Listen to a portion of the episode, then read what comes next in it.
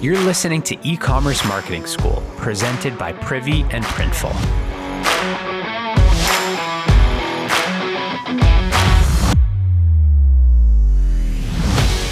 Hey everyone, today I'm here with Tom Worcester, the founder of LunchboxPacks.com. Got to go check them out. It's not actually lunchboxes for kids or anything like that. They sell these awesome little bags and different accessories that are perfect for festival goers.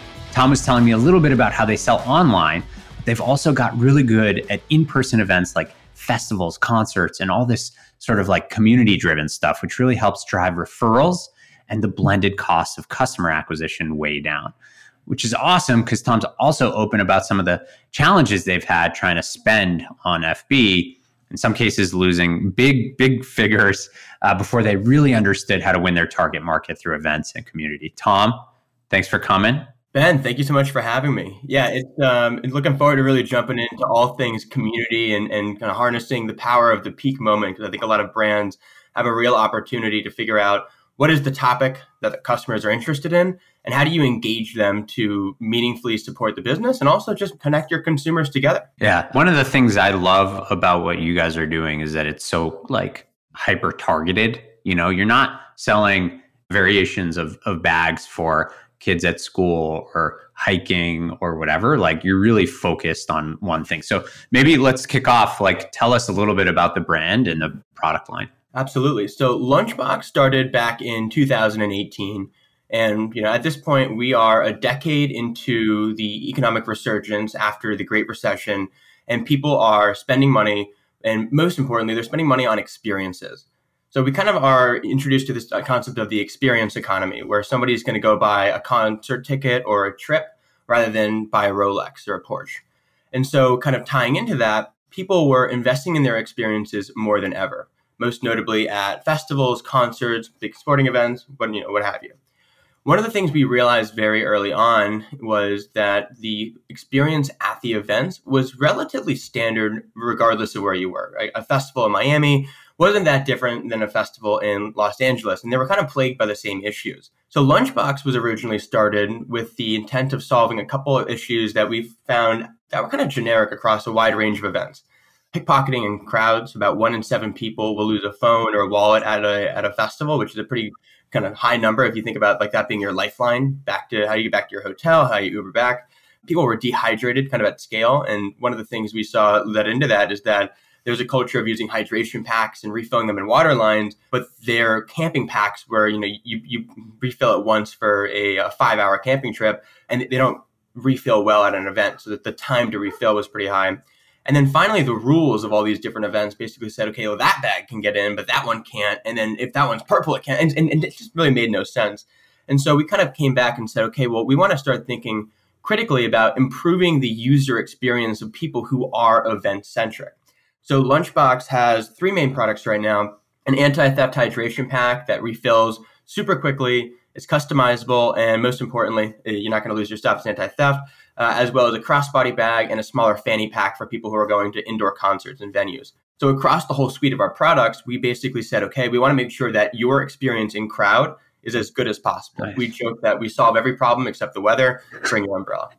So within that, we're, we're addressing this kind of die-hard event goer who is going to two, three, four events a year, right? It could be a concert, it could be a festival, it could be anything. And so within that, we realized that we had an opportunity to really build an incredible community, but not before we made a couple mistakes along the way. If you want to get into the Facebook side as well, we can we can jump. Yeah, yeah, would love to do that. So maybe before we get into like starting on Facebook, where are you guys today in the journey in terms of you know scale, whatever you're comfortable with? Yeah, so we um, we now have tens of thousands of members of the of the Lunchbox fam, which is the name of our community. We've had our Packs at events in almost every country globally at this point. Wow. Uh, you know, we, we have an audience people like to travel.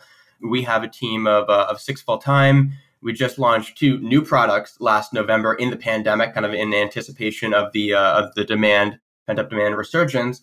And we've kind of just spent the last three years making sure that you know everything we've done is building a better experience for our community. But we're primarily focused on the US market and then expanding to kind of Europe in the next couple of years. Amazing. Congrats. That's really great growth. So, yeah, fill us in. So, you know, you sell online on your own.com, you sell at events, at community events. Yeah. But yeah, where did Facebook fit in and, and what were some of the learnings there? So early on, we uh, we activated at a lot of places. So one of the things that was really fun about the brand was that we kind of used guerrilla marketing to our advantage. So I think starting there is kind of important. And so what we did is we would literally have teams of people at the biggest events where we knew that there was a high propensity to have our product. We would have these teams chasing down each member of our, of our community in the crowd and saying, Hey, what's up, Lunchbox fam? And we say, Hey, you know, every single time that, you know, you see somebody else who has a lunchbox, you got to say, Hey, Lunchbox fam to them. And so all of a sudden, you've got people who are screaming our brand name across other crowds of people based on positively identifying someone who's wearing it. Wow. And so that was like kind of the initial, you know, community element for us. It's like we're just creating the the framework for our community to gather in the same space. So just to pause there, not to interrupt, but like what I love about that from a marketing perspective is you know that your target customer is here at this concert at this event. And so you're essentially just for the cost of a ticket to that event? Like, is that what I'm hearing? You're you're buying a ticket or a handful of tickets for the team to be there, or you have like a booth at these events? So it's the first, and we've nice. tested the second. But as you can imagine, the return on the uh, on the first is just like you're in the crowd, you're hosting a meetup, you're taking a big group photo, you've wow. 200, 300, 400 individual people. They want to follow you on Instagram. They want to follow you and they, they want to yeah. get on your email list. And so it's a very active, it's like a very weird marketing reversal. Like I love it. You can go to some trade show and try to hammer, you know, 50 people's business cards and then upload them after the trade show. Or you create a great peak experience and it's like, no, people want to build relationships with you. They want that connection. I think it's incredibly smart and cost efficient. Nice. So I think building on that, in the first couple years, we were vending pretty heavily at different events, but mainly because of brand awareness. Generally, we would just break even on the event, right? We'd sell uh, 80 packs, 100 packs, whatever it was, not that much. But the big thing for us is that we got to meet 100 people. We got to meet 80 people. We got to have everyone come by who already had a pack and you know have that relationship with us face to face.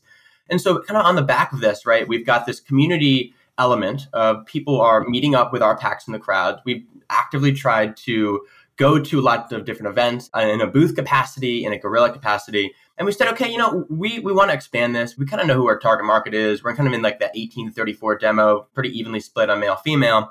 And we're like, all right, like let's dip our toe into the world of Facebook. So my, my, I've got a bit of a background in video production. And so we started hammering all these different ad concepts. We're walking through all the benefits of the pack, all the features of the pack, um, we got footage at some of the biggest events in the States by working with their media team. So Ultra Music Festival and EDC. So you have these amazing, masterful stages in the background. You're like, oh, yeah, you think this is going to work, right? And so we spent um, over a hundred grand in the first year just trying to target these consumers on Facebook. And I think with the exception of one campaign, we had never really achieved a better than a 3x return on ad spend. And across the board, it was relatively unprofitable for the spend. And we looked at it as a, you know, a lot of people came up to us and said, Oh, we saw you on Facebook, we saw you on Instagram, but that wasn't the reason they were buying. And so we said, Well, what was the reason you guys are buying? And so there's um there's an often quoted Nielsen stat about how 92% of consumers will trust the recommendation of a friend before making a purchase.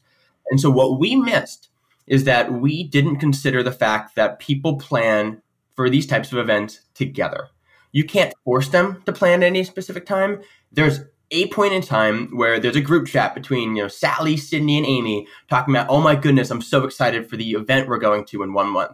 And in that conversation, if someone drops in the link to Lunchbox and says, "Hey, I actually have one of these. I'm part of the Lunchbox, and you guys should get one. You know, use my code," that was far more likely to convert than us than the Facebook ad targeting Cindy saying, "Hey, buy this thing for this festival that you like your guys are sort of planning for. You haven't started planning for it, but like you're sort of planning for it." And so when we realized that our community was creating these micro groups of a, a text message thread, an email thread, or however their group of friends who was going to that event was gathering, we realized that like that was the insight that we needed to kind of take things to the next level. So off the back of that, we said, all right, Facebook marketing budget out the window everything goes into content marketing. Everything goes into building out our loyalty program. Everything goes into hosting more meetups. Everything goes into building more resources building a better website experience. And so across the board we made it super easy to share right? One click sharing of sms whatsapp email twitter we have it. On the back of that we said okay loyalty program not only do you want to share Lunchbox because you're a part of the fam, but you're also going to get rewarded with accessories, store credit, or even potentially uh, perks like camping with the team at an event. So people are, are pretty excited about that. And so we kind of made it really easy for people to share. We incentivized that sharing. And then we kind of realized that, like, hey, people are having these conversations in these very niche pods. And that's where we want to have the brand. It's a huge insight right there. You know, like I think it, it speaks volumes about your proximity to your customer and understanding like you know the customer journey so to speak. I think to shift budget away from paid targeting people individually that may or may not have ever seen your products before versus like really focusing in on uh, the in-person component and the journey of planning the group planning and kind of trying to seed those conversations around the group text. That's amazing. I also love like you know I, as i was thinking about coming into this episode i'm like wow you know i wonder how you go from attending the event and you know maybe there's there's people that have a lunchbox product to kind of getting them online taking that interest and bringing it online. And the fact that like do you call your them your your staff or your community members like who are taking group pictures at the events and stuff yeah we have the lunchbox team yep. so there's people who are on payroll who are you know facilitating things but group leaders, depending on who they are, they're either uh, what called a FAM ambassador. So ambassador, FAM, nice ambassador. Save the eye rolls. but either way, if it's a on staff or fam ambassador, like they're finding people with the product, they're you know taking pictures together. They're probably using a hashtag that you've seeded, and that's your way to kind of drive that referral um, almost organically at the event. I think it's brilliant, Tom. And one of the interesting things is that COVID accelerated the digital formation of this, and we've really formalized our community. So, Facebook groups with curriculums, with regular content, with kind of like an email newsletter, keeping up with the fam, what they had done that month. And so, in this even dry spell that we had with the global pandemic, we were running, you know, large digital online music festivals where we were raising money for groups like the Frontline Fund, right? We were having regular month to month mental health check ins for members of the community who needed it. So while all of our competitors had gone quiet, we had kept our foot on the gas, we kept maintaining the community, we were building it up. And so going into 2021, we basically set up a system where it has never been so easy to hook into that community online. You get reminders both before and after your event. So after you've had your peak moment with us.